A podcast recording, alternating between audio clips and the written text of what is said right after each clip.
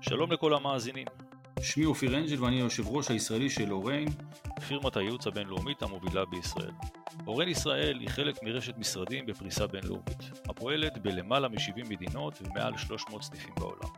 במסגרת ערוץ הפודקאסטים שלנו, אנחנו שמחים לשתף אתכם בעונת המשדרים המיוחדת, המתמקדת בעולם מדעי החיים והיישומים העסקיים שלהם. אנחנו נארח כאן אנשי מפתח ובעלי דעה שישתפו אותנו מנקודת מבטם בחידושים ובעדכונים האחרונים מהעולם העסקי ומהעולם האקדמי, המחקר והיישום.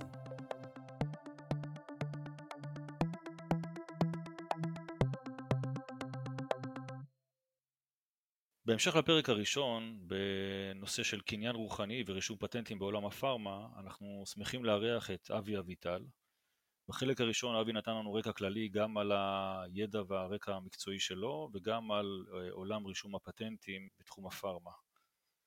יחד איתי אה, נמצא יניב אנג'ל, רואה חשבון, מומחה בתחום המיסוי הבינלאומי באורן ישראל, ואני אשמח אם יניב תפתח אתה בשאלה הראשונה.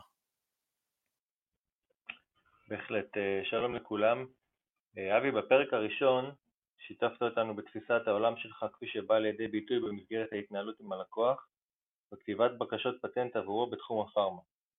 במסגרת הפרק הזה, נשמח אם תוכל לשתף אותנו בשיקולים הספציפיים העשויים להיות רלוונטיים בעת כתיבת בקשות פטנט בתחום הפארמה.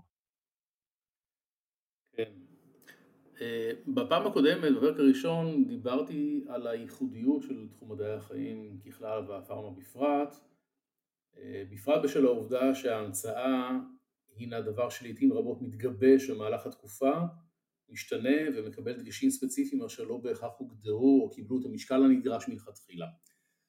אה, בתשובה לשאלה שלך הנוכחית הייתי מעוניין להתייחס למספר נושאים שלעיתים נדרשים להתמודד איתם. הנושא הראשון זה בעצם אה, שיקולים שנוגעים להגדרת מה שקרוי בתחום של הפטנטים embodiments של ההמצאה. במילים אחרות, עד כמה נדרש לספק תצורות שונות של ההמצאה שלא הודגמו ולעיתים מידע לגביהן חסר בשלב הראשון בעת כתיבת הבקשה הראשונה. אז בואו נחזור לדוגמה שלנו שהזכרתי בעבר, כאשר מפתחים חומר כימי, חומר כימי ספציפי הודגם והודגמה הפעילות שלו במעבדה, אנחנו רוצים להגן עליו עכשיו, ובדרך כלל כמובן שאנחנו לא נגיע לחומר עצמו באופן בלעדי, כיוון שההגנה הזו היא תהיה צרה מדי וכמובן שלא תאפשר, אה, לא תאפשר שום אה, הגנה מהותית אה, לבעל ה-IP עצמו, כיוון שהיא לא תמנע ממישהו אחר לעשות דברים דומים שנמצאים בסביבה. ולכן אנחנו נלך ונגדיר את החומר שפותח באיזושהי הגדרה גנרית, כלומר הגדרה כללית. בואו נדמיין מצב שהחומר שלנו נראה כמו איזושהי טבעת כזו, שעליה ישנם כל מיני קבוצות שמקיפות אותה, שקשורות אליה, וכל קבוצה כזו נקרא לה עכשיו R1, R2, R3, כל קבוצה כזו היא פרמטריאלית. זאת אומרת היא יכולה לקבל ערכים שונים. למשל R1 יכול לקבל להיות מימן, יכול להיות איזושהי קבוצה קצרה שרשרתית, יכול להיות קבוצה טבעתית וכולי. מה שבעצם אני מתאר כאן מצב שההגדרה הגנרית שלנו מכסה בעצם עשרות עד אלפי חומרים, תלוי מה מספר ה-R'ים שיש לנו ומה מספר הקומבינציות שתיתכנה כאן במצב הזה. אחד החומרים זה בעצם החומר שהודגם. אחרים שמכוסים בהגדרה הגנרית יהיו מאוד דומים לו, או במידה פחותה, ואחרים יהיו כאלה שאולי אפילו לא ניתן לסנטז אותם, כיוון שאתה חושב על מצבים כעורך פטנטים שכל R כזה יכול לקבל ערכים מסוימים, אבל סיטואציות ש-R1 מקבל ערך נקודתי ו-R2 ו-3 ו-4 מקבלים ערכים נקודתיים ספציפיים, אולי בכלל לא ניתן לסנטז בגלל איזשהו קושי טכני. אבל כל אלה מוקפים בתוך הנוסחה הגנרית שלנו. האינטרס הינו להגן בעצם על החומר הספציפי שנראה בשלב הזה אטרקטיבי לפיתוח, וגם כמובן על חומרים נוספים שאפשר לקבל בקלות, או שאותם בכוונת הממציא לבדוק בהמשך הפיתוח. זאת אומרת, אם הוא רוצה כרגע לפתח את החומר כאשר R1 הוא מימן למשל, אבל הוא הולך לבדוק עוד מצבים שבהם R1 הוא תצורות שונות שהוא הגדיר אותן, אז זה בסדר, אז אנחנו משחקים רק עם R1, כל ה-R'ים האחרים שלנו נשארים אותו דבר, ואז אה, אני יכול להניח שחומרים כאלה יהיו מספיק דומים לחומר שכבר הראיתי, וסביר שגם יראו פעילות דומה, אולי פחות טובה, אולי אפילו יותר טובה, ובוודאי שאפשר יהיה לייצר אותם. השאלה אם יש אינטרס להגיד ספציפית גם לחומרים אחרים או על קטגוריות של חומרים אחרים שנכללים בתחום, בתחום הנתבע באופן גנרי, זאת אומרת לקחת חומרים למשל ש-R4 הוא בכלל קבוצה שהיא שונה לחלוטין, או לקחת חומרים שבהם הטבעת נראית אחרת, למשל אני עבדתי עד היום על חומרים שהטבעת שלהם היא בגודל של שישה אטומים, ואיתם שיחקתי וכאלה אני מנסה להמשיך ולפתח בהמשך ולבדוק בהמשך, אבל אני מגדיר בהגדרה הגנרית שלי גם טבעות שהן גדולות יותר. יכול להיות שהטבעת היא, גודל הטבעת הוא נושא שלא עתיד להשליך על הפעילות של החומר ולכן אני רוצה לאפשר לעצמי להגן גם לחומרים שבהם הטבעות תהיינה גדולות יותר ויכול להיות שגודל הטבעת הוא יהיה דווקא מאוד מהותי והוא ישליך לכאן או לשם על הפעילות של החומר. אז השאלה אם אני רוצה להיכנס לתחום הזה למשל ולהגן באופן ספציפי על החומרים האלה שאני יודע שלא הכנתי ואני יודע שאני גם לא אכין כרגע. אני שוב רוצה להדגיש, אני שואל את השאלה או מעלה את השאלה באשר להגנה הספציפית. ההגנה הגנרית נמצאת שם, אבל אני לא נכנס או שואל את השאלה האם כדאי להיכנס להגנה הספציפית על חומרים שכאלה. צריך להבין שאם אני הולך עכשיו להגדיר באופן ספציפי חומר למשל שהטבעה שלו תהיה גדולה יותר, והוא יהיה עם R'ים ספציפיים עליו, אני בעצם אשלול מעצמי את האפשרות להגן עליו באופן ספציפי בעוד שלוש שנים או ארבע שנים, אם אני אחליט לסנטז אותו, והיה וסינטזתי אם אני אמצא שהוא אטרקטיבי לשימוש. תמיד צריך לזכור שהמבקש הנוכחי שרוצה להגן כרגע על ההמצאה שלו ורוצה שהיא תהיה רחבה ככל האפשר, הוא בעצם יכול להיות זה שגם ירצה להגן על חומרים ספציפיים שנמצאים בתוך ההגדרה הגנרית שלו בעוד כמה שנים, כאשר הוא יגלה במרכאות אותם. זה שהוא מגדיר אותם היום במטריה הגנרית הזו, לא צריך למנוע ממנו להיות במרכאות מופתע, כאשר הוא בעצם יסנטז אותם ויבדוק אותם בעוד כמה שנים מהיום. אגב, גם גורם שלישי שיראה בבוא היום את הפרסום של הבקשה הזו, ויקבל איזושהי מוטיבציה לנסות חומרים שנמצאים בתוך התחום הגנרי הזה ולא הוכנו באופן ספציפי, גם הוא יכול להיות כזה שירצה להגן על משהו ספציפי כזה. דבר כזה בעצם נקרא אה, פטנט בחירה או selection patent. אתה לוקח בעצם איזשהו חומר שמופיע בתוך ההגדרות הגנריות, אבל בעצם לא הגדרת אותו באופן נקודתי, ואתה פתאום מגיש בקשה נפרדת עליו במטרה להגן עליו באופן ספציפי ל-20 שנה חדשות, כאשר גילית שיש לו איזשהן תכונות שלמשל לא צפית אותן. אז זו שאלה אחת, איך מתמודדים או איפה עובר הקו בין מה שאני רוצה להגדיר באופן ספציפי כרגע לבין מה שהייתי מעדיף להשאיר לעצמי כאופציה להפתעות בהמשך הדרך. אה, נושא נוסף שאפשר להגן, אה, לדבר עליו הוא נושא שקשור בבעיה של המינונים של החומר הנדרש לשם טיפול בבעיה רפואית כלשהי.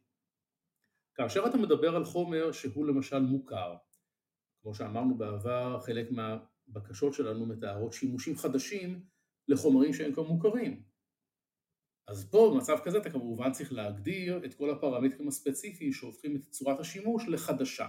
זאת אומרת אם אתה לוקח היום כדור אה, אקמול לטיפול בכאב ראש ומחר תיקח אותו לשימוש, ב, לטיפול באיזושהי התוויה רפואית שונה מכאב ראש, אם תרצה להגן על השימוש החדש, תצטרך להגדיר שבשימוש החדש ישנם איזשהם פרמטרים ספציפיים. למשל, לא לקחת את האקמול באותה צורת מתן, או לא לקחת אותו במינון שאתה נותן אותו לטיפול בכאבי ראש, או לקחת אותו בשילוב עם משהו אחר, שהופך אותו למשהו שהוא לא צפוי. אז זה מצב מסוים כאשר החומר הוא כבר מוכר, אבל כאשר החומר הוא לא מוכר, כאשר פיתחת חומר חדש, ובעצם כל העולם במרכאות שלך, אתה יכול להגדיר עכשיו מה שאתה רוצה לעשות איתו, השאלה עד כמה אתה צריך להגדיר כרגע שאתה הולך לתת אותו במינונים ספציפיים. כי יכול להיות שבהמשך הדרך, כאשר תחליט שאתה רוצה להיכנס לפיתוח לכיוון של התוויה מסוימת, למשל טיפול בלחץ דם, תגיע למסקנה שלהתוויה הזו נדרש צורת מתן ספציפית, או מינון ספציפי, או משטר טיפולי ספציפי. והדברים האלה, כאשר תגיע לגביהם למסקנה, תוכל לתבוע אותם בבקשת פטנט אחרת. ולהגדיר לך שוב תקופת הגנה חדשה, ובדרך הזו שוב תוכל בעצם להאריך דה פקטו את התקופה שבה אתה מגן על החומר שלך, או על השימוש בו. שיקולים נוספים שאפשר להביא בחשבון בקטע הזה זה גם שיקולים שמתארים פורמולציות. כאשר עורך פטנטים מדבר על חומר חדש, הוא נוטה מהר מאוד אינטואיטיבית לומר שהחומר הזה יכול להינתן בכל צורה שהיא. זאת אומרת החומר יכול להינתן דרך הפה, כמו שאנחנו רגילים ואוהבים לקחת כדורים, אבל גם בהזרקות מסוגים שונים וגם דרך האור ואלף ואחת צורות מתן שהספרות מציעה אותן. אבל שוב השאלה אם אנחנו רוצים להיכנס לכל הדבר, לכל הדבר הזה כבר בשלב הראשוני, כיוון שגם הפורמולציה יכולה להיות מאוד חשובה וגם היא יכולה להפתיע אותי בהמשך הדרך.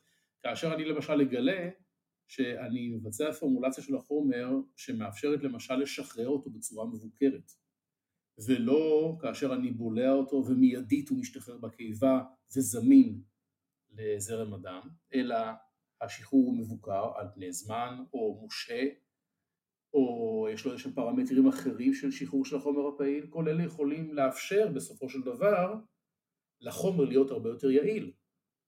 ומה זה אומר? זה אומר למשל להוריד את המינון של החומר הניתן. הדברים האלה יכולים להיות מאוד אטרקטיביים מבחינתו של משתמש הקצה, אם הוא צריך לקחת מינון יותר נמוך של חומר, או אם הוא צריך לקחת איזושהי תצורה שהיא יותר נוחה לו מבחינת האדמיניסטרציה, מבחינת המתן עצמו, אז כל הדברים האלה יש להם משקל משמעותי, והם יכולים לעבוד בהמשך הדרך בעצם עילה להגיש בקשות חדשות ושוב להאריך תקופת הגנה.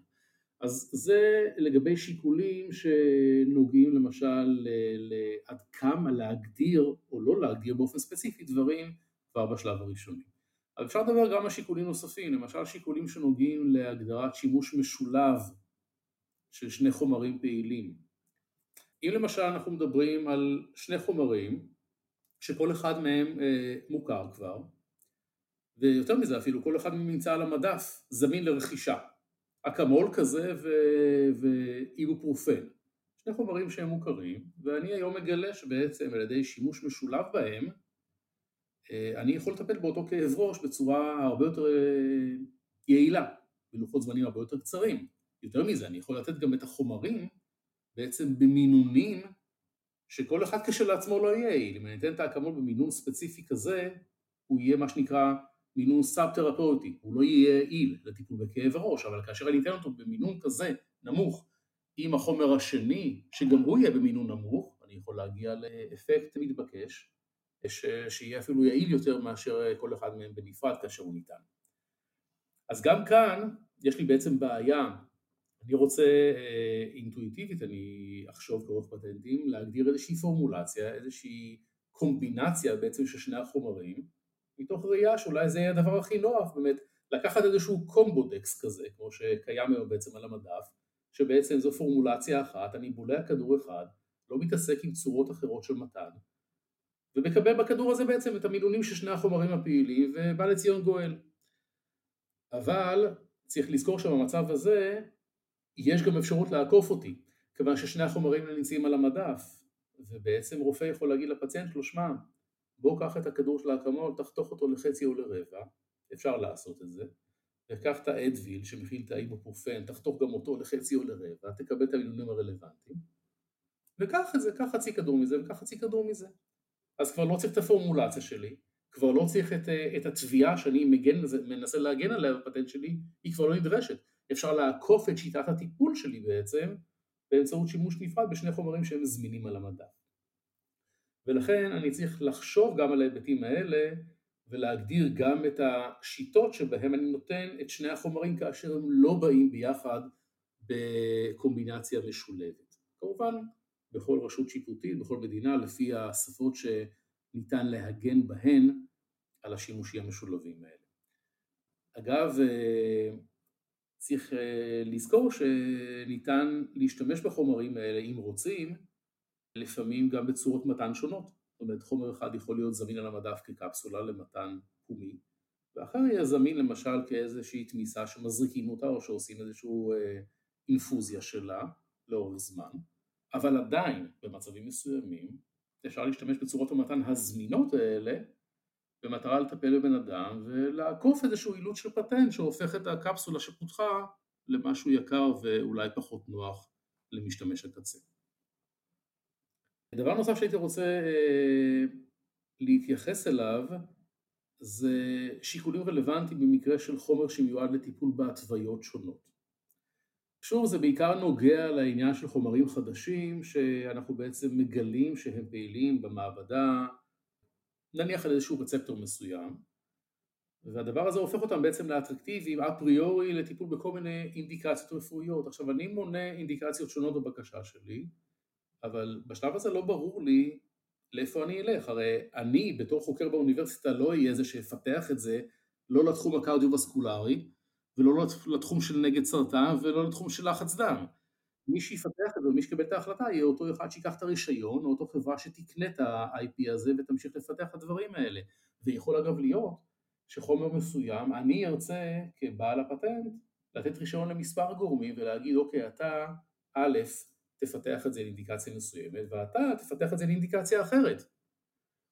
במצב הזה אני צריך לשקול האם אני רוצה להפריד את ההגדרה של השימושים השונים כבר בשלב הראשון בכדי לאפשר מצב שאני יכול לתת רישיון לפטנטים שונים או לבקשות פטנט ראשוניות בשלב הראשוני, לגורמים שונים, לבעלי רישיון עתידיים שונים, ולא להסתבך עם מתן רישיון של פטנט שאני אומר אתה יש לך רישיון לתביעה 1 עד 5 ואתה יש לך רישיון לתביעה 1 עד 3 ו-8 אלא להיות יותר נוח בהתנהלות שלי אה, או שאני רוצה באמת, אה, באמת להפריד את זה לפטנטים שונים זאת אומרת אה, גם דבר כזה צריך לקחת בחשבון, אגב צריך לזכור שהפרדות שכאלה יכולות להתבצע גם בהמשך הדרך, זאת אומרת אני יכול להתחיל להתנהל עם בקשה אחת שבה אני תובע את כל השימושים ואת כל ההתוויות הרפואיות ואז בשלב מסוים אני מפצל את זה ומגיש בקשות חלוקה בכדי לאפשר את התביעה לשימוש הספציפי שאותו אני רוצה לתת רישיון למישהו אחר לבקשת, לבקשה נפרדת. ובדרך הזו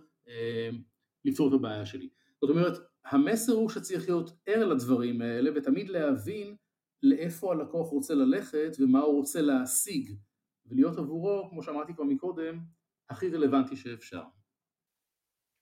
זאת אומרת שאתה בעצם כבר בשלב הראשון שאתה בקשר עם הלקוח, אתה לוקח בחשבון את המסחור של הפטנט שלו בהמשך, ובעצם אתה גם מגן וגם מתכנן את הפן העסקי המסחרי בנושא הזה. נכון מאוד, נכון מאוד. לפעמים בשלב הראשוני שאתה מגיש את הבקשה עדיין אין התנהלות מול גורמים שעשויים להיות פוטנציאליים לקחת רישיון, אבל בדרך כלל כאשר אתה מדבר על אה, פיתוחים שבאים מתחום האקדמיה, כאשר אתה מגיש את הבקשה לוועדת הפטנטים אתה כבר נדרש להצביע על חברות שעשויות להיות רלוונטיות לקחת רישיון או להביע עניין בתחום הספציפי הזה.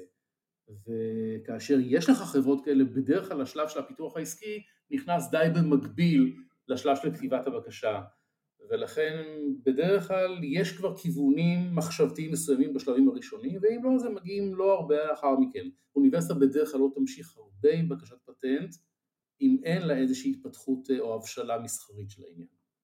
אז יש לך אפשרות להיכנס בשלב הדי מוקדם של הבקשה, או לחילופין להיות ער לדברים בשלב מאוחר יותר, כאשר לא יתאפשר לך בשלב קודם לכן. אבי, תודה. תוכל אה, אולי לפרט לנו קצת איך רישום הפטנט משפיע על המסחור שלו בהמשך? איזה שיקולים אתה לוקח אה, בחשבון? תראה, התחום של מסחור הוא תחום די מסובך, אה, כיוון שתמיד הוא מביא בחשבון, או שהוא משקלל, גם את הצרכים של בעל הפטנט, וגם את הרצונות של זה שהולך לקחת את הרישיון עבורו. זה שלוקח רישיון יש לו אינטרסים, יש לו לפעמים כבר פורטפוליו, יש לו כבר תחומי עיסוק ספציפיים, אה, שיגרמו לו לקבל החלטה שהוא רוצה לפתח משהו בכיוון מסוים אולי ולא בכיוון שאתה תכננת. למשל, חומר שהוא אה, מוכר, אתה מצאת לו איזשהו שימוש בהתוויה א', ואתה מאוד רוצה לפתח את ההתוויה הזו, אבל החומר הזה כבר נמצא בשימוש בהתוויה ב', או חומר מאוד דומה שלו, בוא נאמר איזשהו איזומר שלו מאוד מאוד קרוב, נמצא בהתוויה ב' כבר אצל איזושהי חברה. אינטואיטיבית אתה תרצה להגיע לאותה חברה שהיא עושה בו שימוש כבר היום, שהיא מייצרת כבר חומר כזה, יש לה את התשתיות שלה, יש את היכולת, לתת לה בעצם את האפשרות לקחת ולפתח את החומר הזה להתוויה שאתה מצאת. מצד שני, לחברה הזו לא תמיד יהיה אינטרס לפתח את זה, כי החברה יכולה למשל להתעסק בתחום של קרדיו-וסקולר, והיא לא תתעניין, או קיבלה איזושהי החלטה אסטרטגית שהיא לא נכנסת לתחום הסרטן למשל, ואז אם אתה רוצה לפתח את זה לכיוון של הסרטן, אז זה לא יעשה. אז אולי תעדיף לקחת את זה ולקחת רישיון ולקבור את הנושא הזה במרכאות בתוך המגירה שלה, בכדי למנוע ממישהו אחר לקחת רישיון ואולי לפתח את זה, אבל היא עצמה לא תעשה עם זה כלום. ואז בעצם אתה מקבל איזשהו פטנט שמסחרת אותו למישהו, נתת עבורו רישיון אבל לא יתקדם לשום מקום ספציפי מבחינת הפיתוח שלו למוצר בסופו של דבר על המדף. חברה אחרת, שאולי היא לא החברה שמייצרת את החומר הזה לאותה התוויה ב', תגיד אני לא רוצה לקחת אולי את הרישיון, כיוון שכרגע אין לי אפשרות לייצר את החומר. החומר עצמו נמצא בידיים של חברה מסוימת שמייצרת אותו, יש לה הגנה עליו, אני בכל מקרה תלויה בה, אני לא רוצה להיכנס לתוך הסיפור הזה, ואז אתה נמצא באיזשהו מלכוד, למישהו אחר אתה לא יכול לתת, ולמישהו הרלוונטי אתה יכול, אבל הוא לא רוצה לקחת, או שהוא רוצה לקחת ולקבור.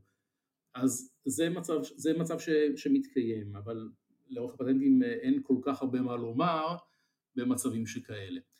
אה, מצבים שיכולים כן להיות רלוונטיים הם מצבים שבעצם אתה נותן אה, לחברות שונות מלכתחילה איזשהו רישיון לפתח שימושים שונים, אבל אתה מחזיק אצלך את הבלעדיות על החומר הבסיסי. זאת אומרת, אתה לא נותן לאף אחד מהצדדים את הרישיון לחומר הספציפי, בכדי לא ליצור מצב שצד אחד מחזיק את החומר וצד שני שעושה שימוש בחומר לצרכים אחרים תלוי בצד הראשון. זאת אומרת החומר נמצא אצלך כמוסד אקדמי למשל, הרישיון ניתן לחברה מסוימת להתוויה א' ולחברה אחרת להתוויה ב' וכך הלאה. אז זה דבר שצריך לחשוב עליו גם אם ישנה איזושהי מחשבה שכזו, אה, לקחת את זה בכיוון כזה. אה, אני חושב שזה פחות או יותר עונה על השאלה שלך. כן, בהחלט, בהחלט. אה, אבי, שאלה נוספת, כאדם שאני אישית בא מהעולם של מיסוי ומיסוי בינלאומי, תוכל אולי לשתף לנו בפן שלך, כשאדם בא לרשום פטנט איך אתה בוחר באיזה מדינה לרשום את הפטנט, מה השיקולים, לאיזה מדינות יש אה, יתרונות או חסרונות כאלה ואחרים. העניין הזה כאן הוא לא כל כך קשור בהיבטים של מיסוי, השאלות האלה הן שאלות אה, שיש בבסיסן לפעמים שיקולים כבדים. באופן כללי צריך לזכור שלפי אמנת פריז, כשמדובר על בקשת פטנט ראשונה, אתה יכול לרשום בקשה בכל אחת מהמדינות שחברה באמנה, ולאחר מכן בתוך כשנה לתבוע דין קדימה, מה שנקרא פריוריטי מאותה בקשה, על ידי הגשת בקשה או בינלאומית, מה שנקרא PCT, או בעצם הגשת בקשה נקודתית בכל אחת ואחת מהמדינות האחרות שחברה באמנה, כאשר אתה תובע פריוריטי מהבקשה הראשונה. זאת אומרת, הבקשה הראשונה יכולה להיות מוגשת בכל מדינה, אני כרגע מדבר על ישראל, כיוון שבמצבים מסוימים, במדינות אחרות, אתה מחויב להגיש בקשה בטריטוריה הספציפית, אבל זה בדרך כלל לא המצב בישראל, אלא אם כן מדובר על המצאות שהן אה, בעלות אופי ביטחוני ולא ניכנס לזה בשלב הזה. עכשיו השאלה, איפה אתה מגיש את הבקשה הראשונה, היא בעצם שאלה מאוד מאוד כבדה, אה, וכמו שאמרתי, יש בה הרבה שיקולים. בדרך כלל החברה הישראלית אה, או המבקש הישראלי נהג עד לאחרונה אה, להגיש בקשת פרוביז'נל אה, אמריקאית, שזו בקשה שבעצם יכולה להיות מוגשת בכל צורה שהיא, אין לה שום אילוצים פורמליים והיא בקשה שלא מגיעה לבחינה. היא בקשה שבעצם שמה רגל בתאריך מסוים וקובעת זה תאריך הקדימה שלי, אבל מעבר לזה היא לא מספקת לך שום דבר. עד שתתבע ממנה פריוריטי בתוך כשנה כמובן. היום בעצם אפשר להגיש בקשה גם בארץ, זה נכון מ-2012, בעקבות שינוי שנעשה במשרד הפטנט הישראלי, שהפך אותו אה, לבעל יכולת אה, לעמוד בצורך הזה, ובעצם אתה מגיש בקשה ישראלית ומבקש את זירוז הבחינה שלה. אה, אתה נדרש לאיזושהי הצהרה שאתה בעצם אומר שהבקשה הזאת תשמש בהמשך הדרך, בכפוף לשיקולים מסחריים, היום גם זה לא תמיד נדרש. ובעצם בדרך הזו אתה מבקש אה, את זירוז הבחינה של הבקשה, ובדרך הזו אתה מקבל בתוך חצי שנה לכל היותר דוח בחינה של בוחן. ואז בעצם במקום לבצע איזשהו חיפוש ראשוני, שיעשה איזשהו מידען כזה או אחר באיכות כזו או אחרת, אתה מבקש בעצם ומקבל חיפוש שעשה בוחן הפטנטים, שהוא בדק את התביעות שלך בבקשה, הוא עשה את זה על פי הקלסיפיקציה שהוא עובד איתם, במאגרי המידע שהוא עובד איתם, ובעצם זה החיפוש הכי רלוונטי שיכול להיות, אה, לקבל בעצם איזושהי חוות דעת איך הבוחן מתייחס לבקשה שלך. היתרון בצורה כזו היא שאתה בתוך תקופת השנה של הקטימה יכול לקבל איזשהו פידבק ולדעת האם התביעות שלך בכלל יש להם איזשהו סיכוי, או האם נדרש איזושהי, נדרש איזושהי רוויזיה משמעותית, או אולי איזשהו fine tuning יותר קטן לקראת ההמשך. כיוון שאם אתה מגיע לשלב ההמשכי של הגשת בקשה סופית, PCT או בקשה אחרת, לאחריה אתה כבר לא יכול לשנות את התביעות. אתה יכול רק לצמצם אותן, על פי מה שיש לך בתוך התיאור של הבקשה, אבל אתה לא יכול לשנות מן היסוד התביעות.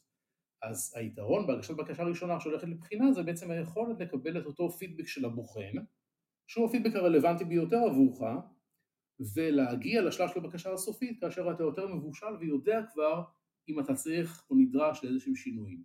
אז כמובן שבקשה ראשונה שאתה מגיש אותה בארץ זה אופציה אחת, אבל אפשר להגיש בקשות ראשונות גם במקומות אחרים ולקבל בהליכים דומים דוחות בחינה של בוחנים אחרים, אם אתה למשל בוחר לקבל דוח בחינה של בוחן אירופאי כי אתה מעדיף אותו בגלל שהוא אה, נניח אה, טוב יותר אה, לכאורה מהבוחן הישראלי או אם אתה מעדיף להימנע מהגשה של בקשה ראשונה בארץ כיוון שאתה היית רוצה להימנע מפרסום ביומן הפטנטים הישראלי שאתה בכלל הגשת בקשה. הרי כאשר אתה מגיש בקשה תקופה קצרה לאחר מכן מתפרסם שאתה הגשת בקשה תחת הכותרת הזו והזו בתאריך זה וזה. לא נאמר מה יש בבקשה כמובן, לא נאמר מה נתבע בה, אבל אם יש איזשהו גורם מניח שמסתכל עליך ועוקב אחריך בכדי לראות מה הפעילות שלך ואולי להפריע לך במהלך הפעילות הזו, אתה היית אולי רוצה להימנע מזה שהגורם הזה ידע שאתה בכלל הגשת בקשה.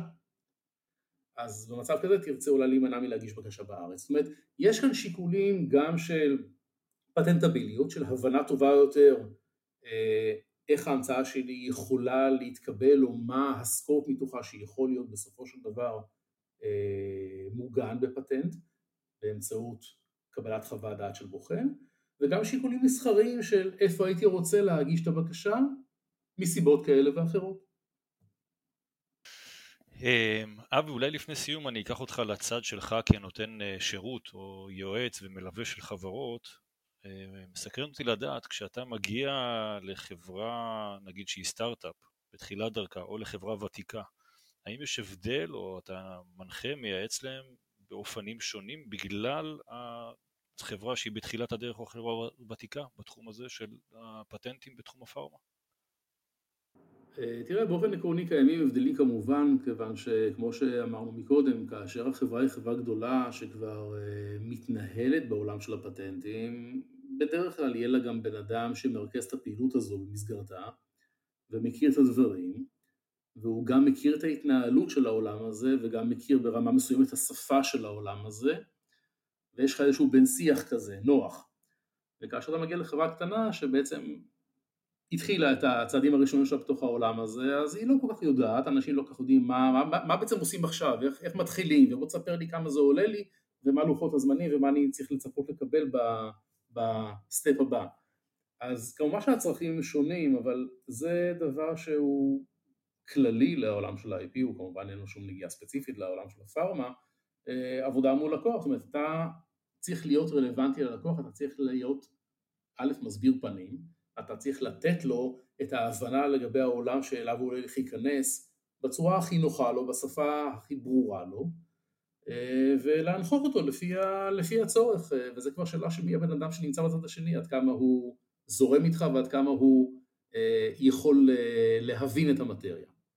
זה עניין של להעריך מה שנקרא, להבין מי הצד השני שעומד מולך ועד כמה הוא צריך אותך בהיבטים האלה. ברור.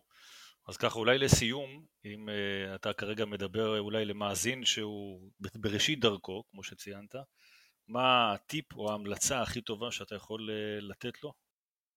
אני חושב שגם uh, אדם שהוא בראשית דרכו, ממציא שהוא בראשית דרכו, וגם כל ממציא אחר, מנוסה ככל שיהיה, או מבקש מנוסה ככל שיהיה, הדבר החשוב ביותר זה לוודא שאתה מקבל את השירות הנכון מעורך הפטנטים שלך. עורך פטנטים שלך חייב להיות זה שמבין אותך, חייב להיות זה שמסוגל לשאוב את המידע ממך, ואתה חייב להיות זה שגם נענה, בוא נאמר, לחיזורים שלו ומספק לו את מה שהוא צריך. אם הוא לא יקבל את מה שהוא צריך, או בדחיפה או בשאיבה, הוא לא יהיה מסוגל לתת את השירות הנכון. זה דבר אחד. הדבר השני, תמיד, ולא משנה מאיזה רקע אתה מגיע, ולא משנה עד כמה אתה מנוסה או לא מנוסה בתחום של ה-IP, תמיד תוודא שאתה מבין את מה שאומרים לך, ואתה מבין את התביעות שישנן בבקשה שלך. אתה יכול לראות אלף ואחד מצבים שבהם בן אדם מגיע אליך עם בקשת פטנט שכבר נמצאת בשלב של בחינה, לפעמים אחרי דוח בחינה ראשון, שני ויותר מזה לפעמים, ופתאום מסתבר שהתביעות שנבחנות, שאולי ככה נכתבו מלכתחילה, ואולי עברו שינויים במהלך הבחינה, בכלל לא קשורות להמצאה שלו. אתה אומר לו בוא תאר לי מה אתה עושה, בוא תאר לי את ההמצאה שלך, ופתאום מסתבר שמה שכתוב בתביעה זו בכלל לא ההמצאה, אין בכלל טעם להמשיך בתהליך של הבחינה, לקבל פטנט שכזה, הוא לא ישרת שום צורך. זאת אומרת, אנשים שנוטים להגיד, ולפעמים עורכי פטנטים נוטים לומר לאנשים, את זה תשאיר לי, זו שפה משפטית, אל תתעמק, בוא תקרא את קטע א', עזוב את קטע ב', לא להקשיב לדברים האלה. אם אתה בתור ממציא לא מבין מה כתוב בתביעות של הפטנט שלך, או מה כתוב בתביעות של הבקשה שלך, משהו פה לא בסדר. ברור, ברור. מה שנקרא המלצה נראה לי מדויקת ומחודדת. אמ, אבי, תודה רבה ששיתפת אותנו בשני הפרקים של הפודקאסט הזה על אה, כל נושא הקניין הרוחני בעולם הפארמה, וחלקת איתנו את כל הידע והמומחיות שלך. בשמחה. מאזינים יקרים, נשמח אם תצטרפו לנו להאזנות נוספות, וכן נשמח לקבל מכם רעיונות ומחשבות לפודקאסטים נוספים בתחומים שמעניינים אתכם. תודה רבה ולאבי, להתראות, אופיר ויניב אנג'ל מאורן ישראל.